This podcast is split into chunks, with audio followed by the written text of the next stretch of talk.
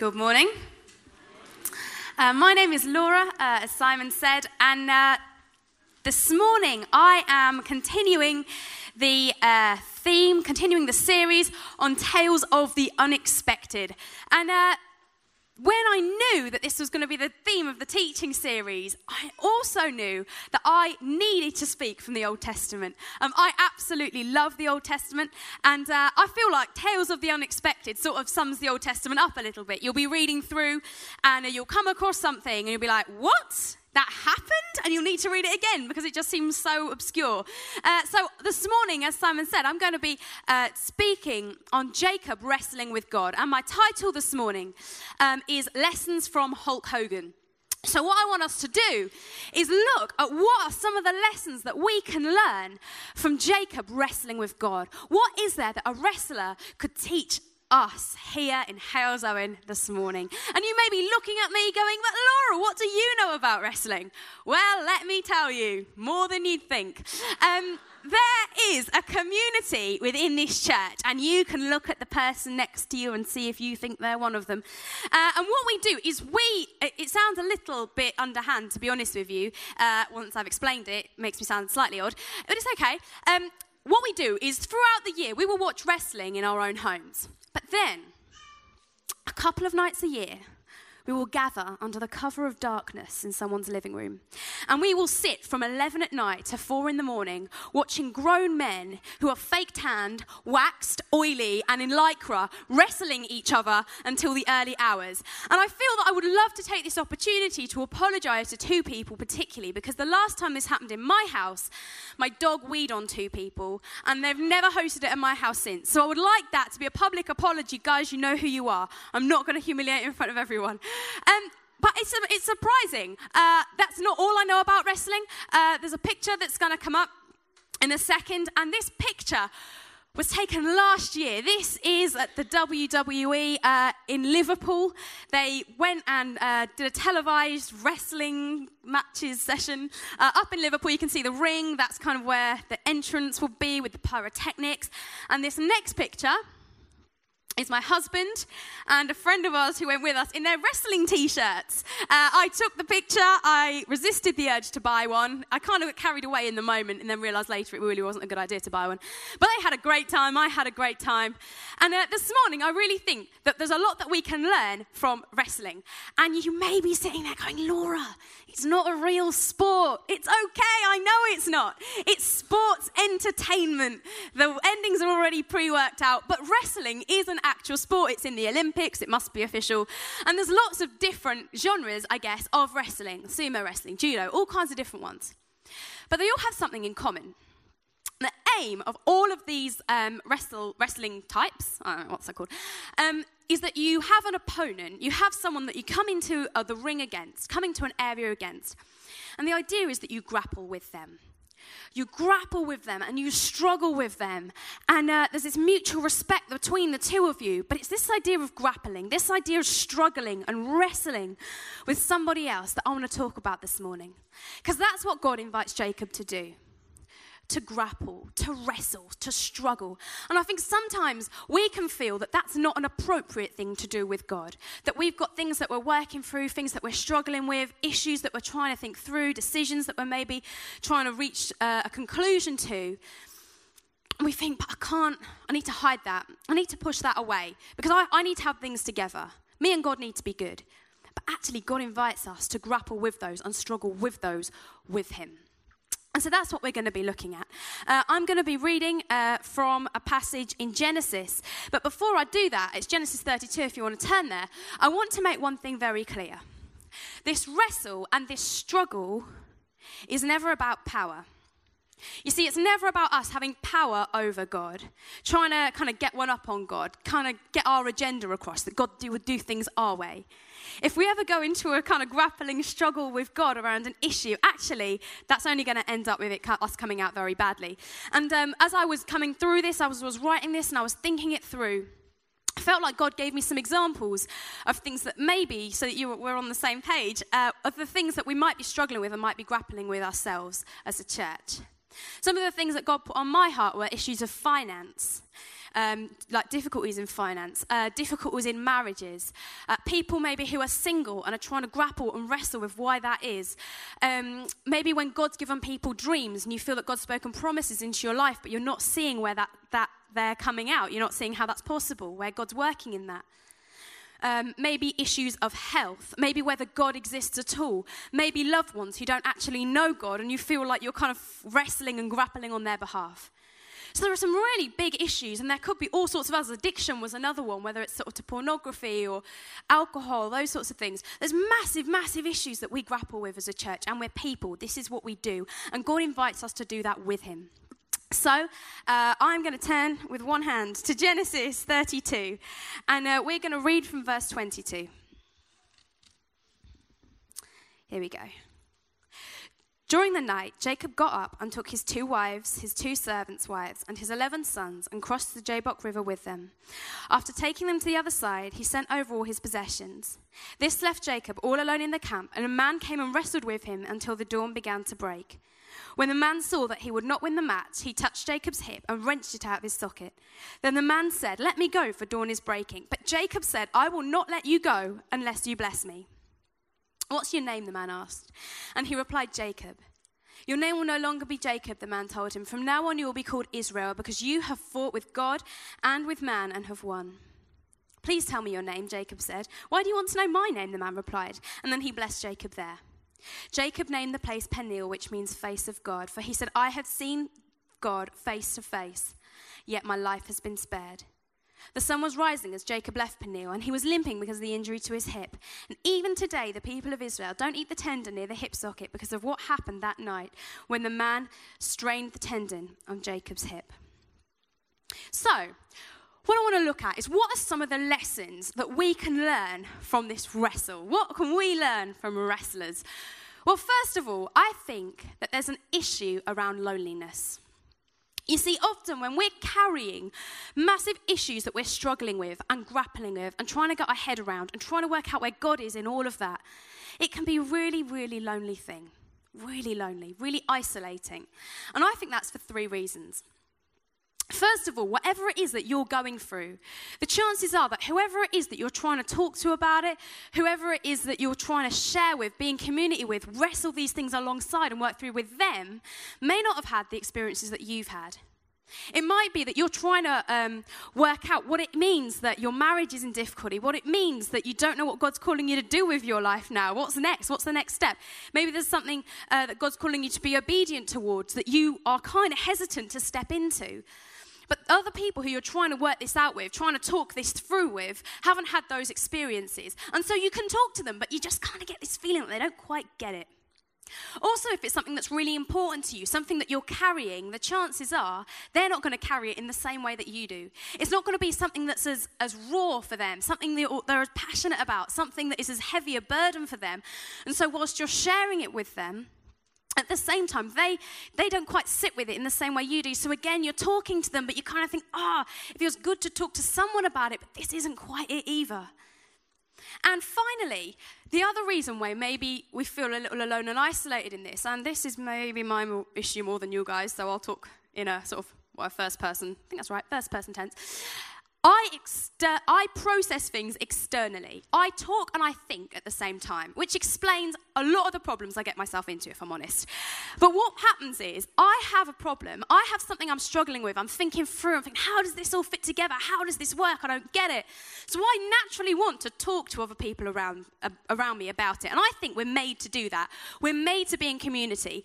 We're made to work. That's why the church is here. We're made to kind of live like that. But so often, I talk to people and I've still not resolved it. So I'll talk to someone about my issue and kind of get it out there, but I still won't quite feel fulfilled about it. And so I'll go and talk to them again and talk to them again. And if I'm really honest, by the end of it, they're like, "Laura, I love talking to you, but do you think you should talk to somebody else now?" And even they get bored of listening to me. And the trouble is that I'm trying to work stuff out between me and other people when actually I need to be going to God. And I think sometimes we feel like other people don't quite get it. Other people aren't quite journeying with us on it. But part of the reason for that is because God says, "I want your attention. I want this to be about me and you. I'm the one that can journey this with you." I want to just quickly read verses 22 to 24.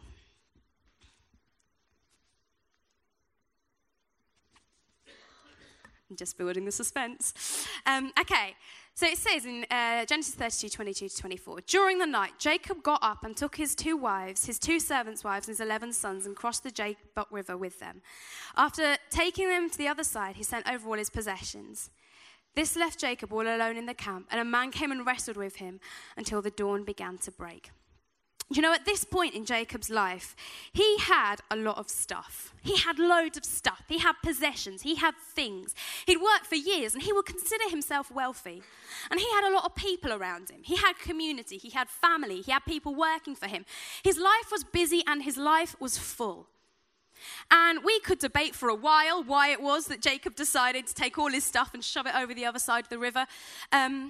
Google it. It's interesting. We could talk about that for a while. But the key fact is that God didn't come and wrestle with him on this. He couldn't struggle this through with God, really grapple with it until all of that stuff had been moved out of the way. And Jacob knew what it was to be isolated and on his own with God. Where God goes, do you know what? You've got rid of all that stuff. All that stuff you keep turning to, it's out of the way. Now I've got your attention. Now it's me and you. This is what I wanted. You know, I'm naturally someone who survives in community. There's a bit of a kind of ongoing joke in my office where I work that says, actually, if I didn't live in community, I probably wouldn't have made it to 27. There's people in this church that have helped me so many times when my radiators have exploded early in the morning and people have had to come out and help me, I don't know, stop them in some way. When I've wrenched off wardrobe doors, I'm that strong, and I've just fallen off. I've been careless. Too many clothes. And all the sort of hinges have fallen off, and people in B&Q have gone sort of B&Q finding the correct hingy things for me.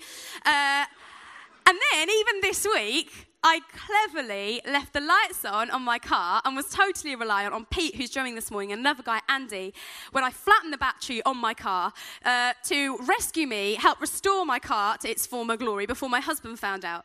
I'm totally reliant on other people around me. But the trouble is, I act exactly the same when it's an emotional issue.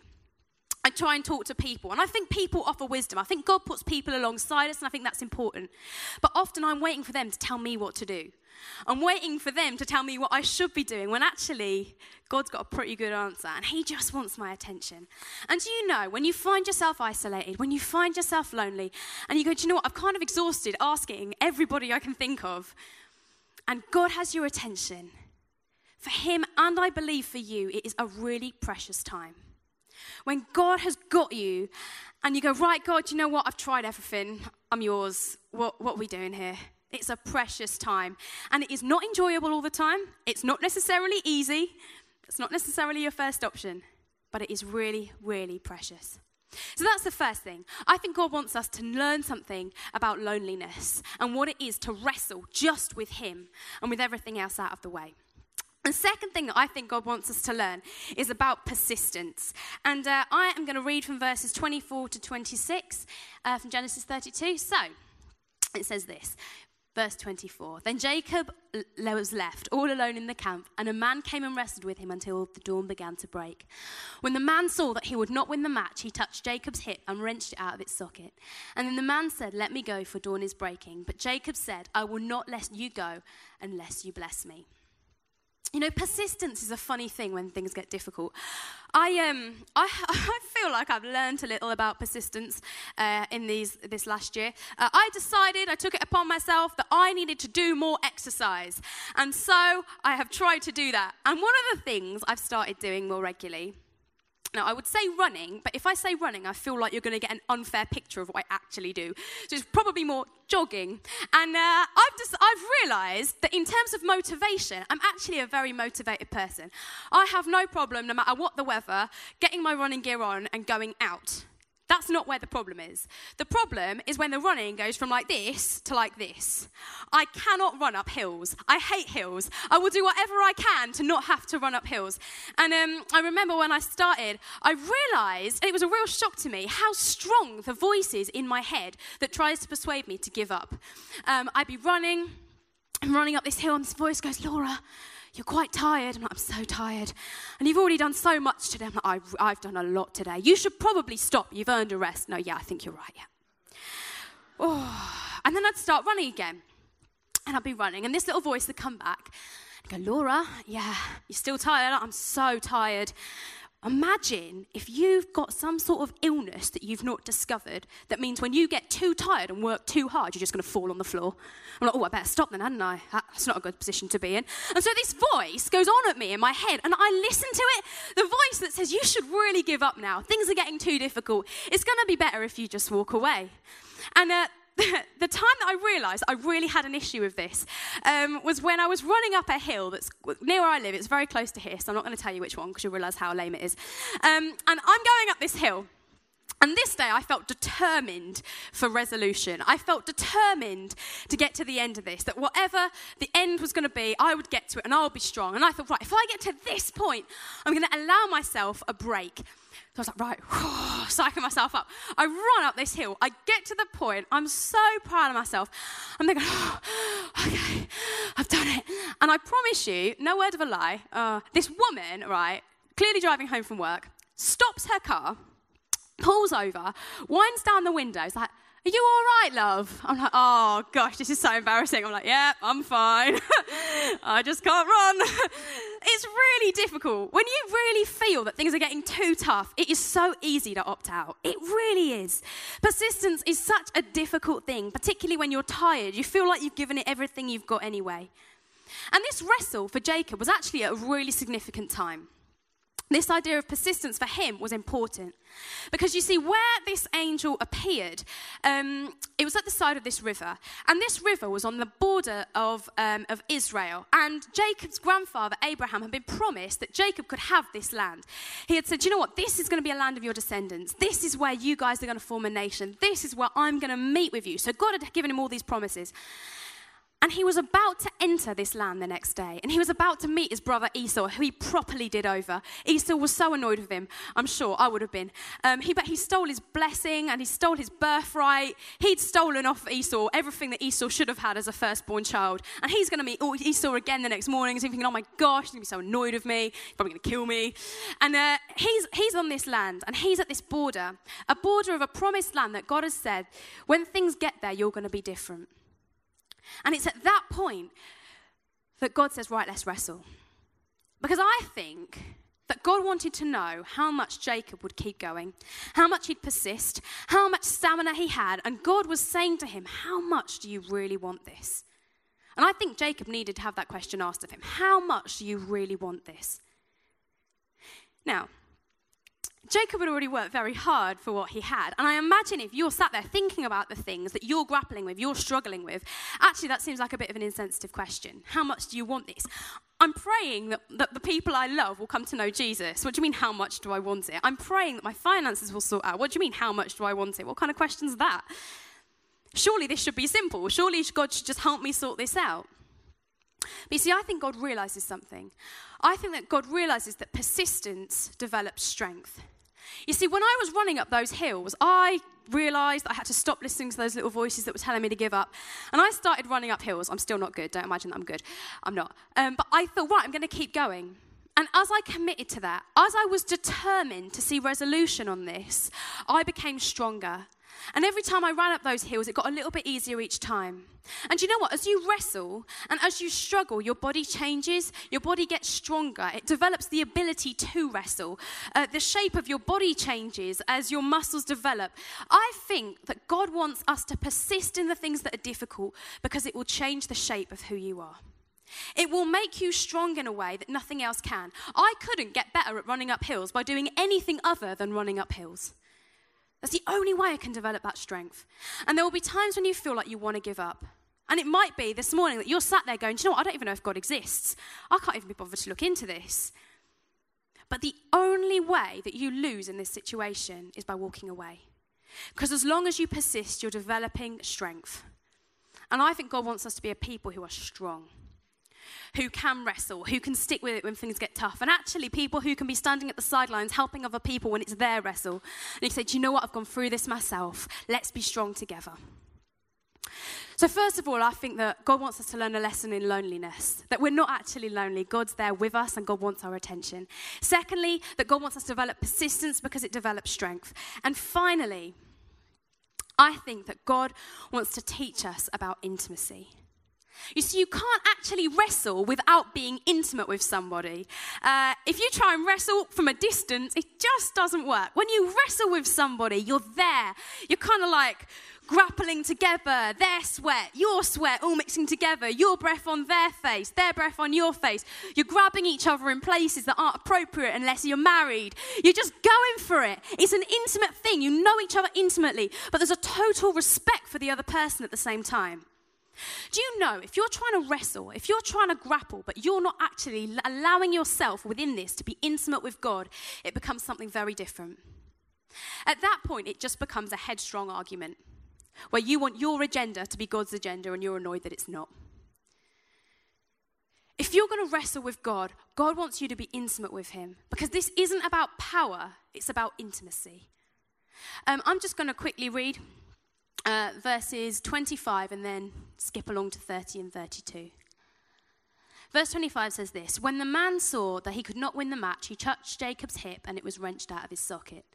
Then verse 30, "Jacob named the place Peniel, which means face of God, for he says, I have seen God face to face, yet my life has been spared.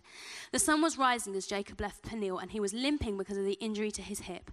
Even today, the people of Israel don't eat the tendon near the hip socket because of what happened that night when the man strained the tendon of Jacob's hip." You know, when they were wrestling, God made it very clear from early on that Jacob was not more powerful than he was. If you think that he touched Jacob's hip, and the word wrenched out of its socket is quite dramatic and quite gory, but that his hip socket was wrenched out, and Jacob recognizes himself at the end. I saw God face to face, and I survived, I lived. That's incredible.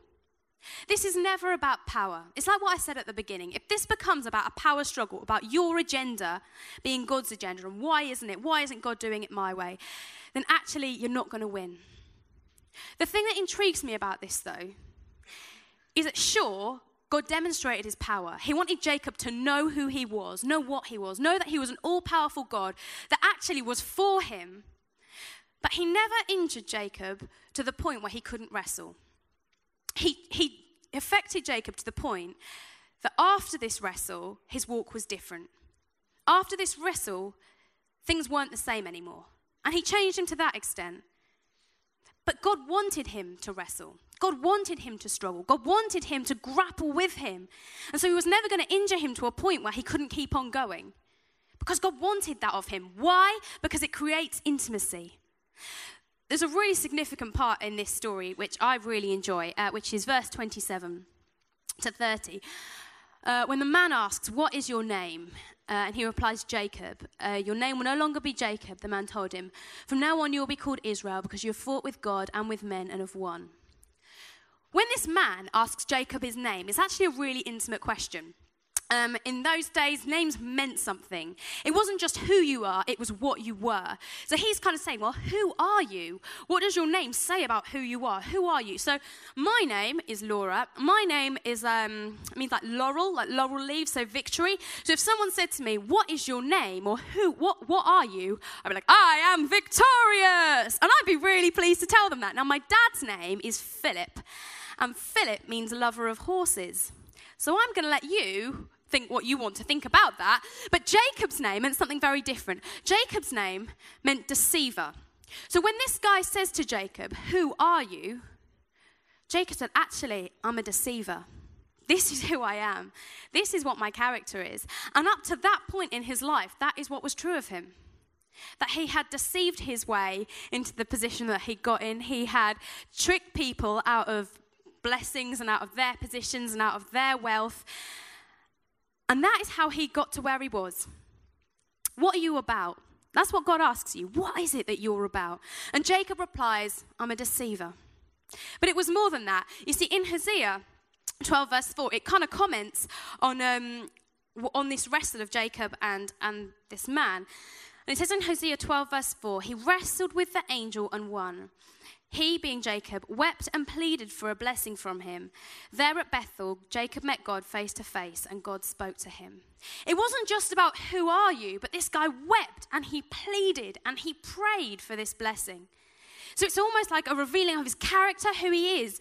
but really, really honest about what it was that he was wanting to wrestle for. He wept and he pleaded for this thing.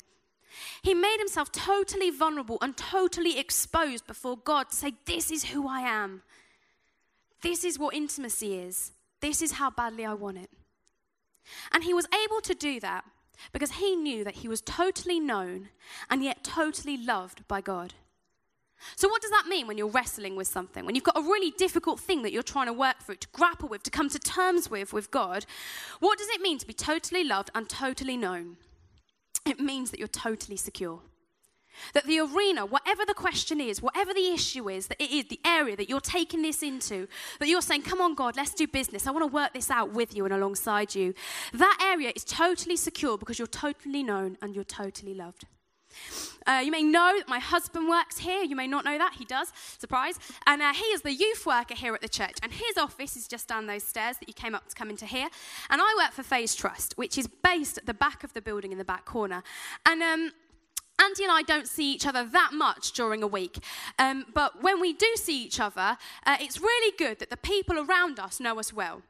I don't know if you have ever worked with anyone in your household, but things can get domestic pretty fast. For example, if someone hasn't done something, or if someone has a bad idea, let's say, and if it's someone you don't know, you might think how to politely phrase that you don't think it's a good idea. If it's someone you know, you just go, what? No, and get on with it. It's simple. If they've forgotten to do something, for example, have you printed off that rota? No. You get the huff and the eye roll. And you're not huffing and eye-rolling at the fact the rotor wasn't printed out. You're huffing and eye-rolling because somebody forgot to change the toilet roll on the toilet roll holder, and somebody forgot to take the meat out of the freezer, and somebody left the lights on the car, so the car battery was dead. You see, things get domestic very quickly, but the good thing is that people around us know that we're okay. They know that our marriage is safe and our marriage is secure. Why? Because I absolutely adore my husband. I love him, and he loves me.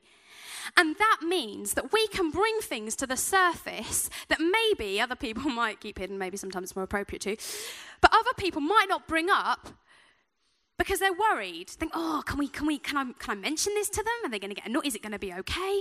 But actually, we can be really honest, really open with each other because we're totally loved and totally known, and that brings us security. And God says to you this morning, do you know what? There may be stuff you're struggling with. There may be stuff that you find difficult. But actually, I totally love you. I totally know you. You are totally secure. And I am not your opponent in this. I want to grapple with this and wrestle with this alongside you. I've not called you to loneliness. I want your attention. I've not made this too heavy for you to carry. I want you to persist. I want you to keep going because I want you to be strong. I want to create strength in you. And finally, I want you to keep going on this because I want to be intimate with you. I want to totally know you and you to totally know me. And I want us to work through this together. A God who gave his life for you, who died for you, isn't going to be a God who just leaves you standing there on your own with more than you can bear. If I could ask the band to come back up. We're going to sing a song in a second. And I'm going to ask you to sing it, clearly. But the reason for that is because sometimes I've found when things are really difficult, when there's stuff you're really trying to sort out and get your head round with God, sometimes the fact that God died for you and the fact that God loves you is the only thing that you can cling to. Sometimes that's the thing that gets you through, just that security. And then, do you know what, if God loves me that much, he's going to look after me, it's going to be okay. And so it's almost a discipline of singing over yourself, do you know what, God loves me, God's here for me, and God's not going to let me do this on my own. So if you guys could stand, I guess in some of this, it's an intimate response, it's a response between you and God if you're struggling with stuff, but partway through the song, we're going to invite some of you guys to come forward because it might be that some people, some of this stuff I've talked about, finance, marriage, struggling with singleness, struggling with health, struggling with addiction. Actually, some of these things might be things that you go, do you know what? In theory, I know that God loves me. I'm really finding it hard to believe. I know that God's going to get me through this, but I need someone to stand and pray with me right now. So we're going to start singing this. And I would love you to sing this out to God as a discipline, if nothing else. But partway through, we're going to invite people to come forward for prayer. And if you feel you need to do that, then please do. But for now, let's just say to God, you know what? I'm not on my own. I'm going to keep going, and I want to know you more.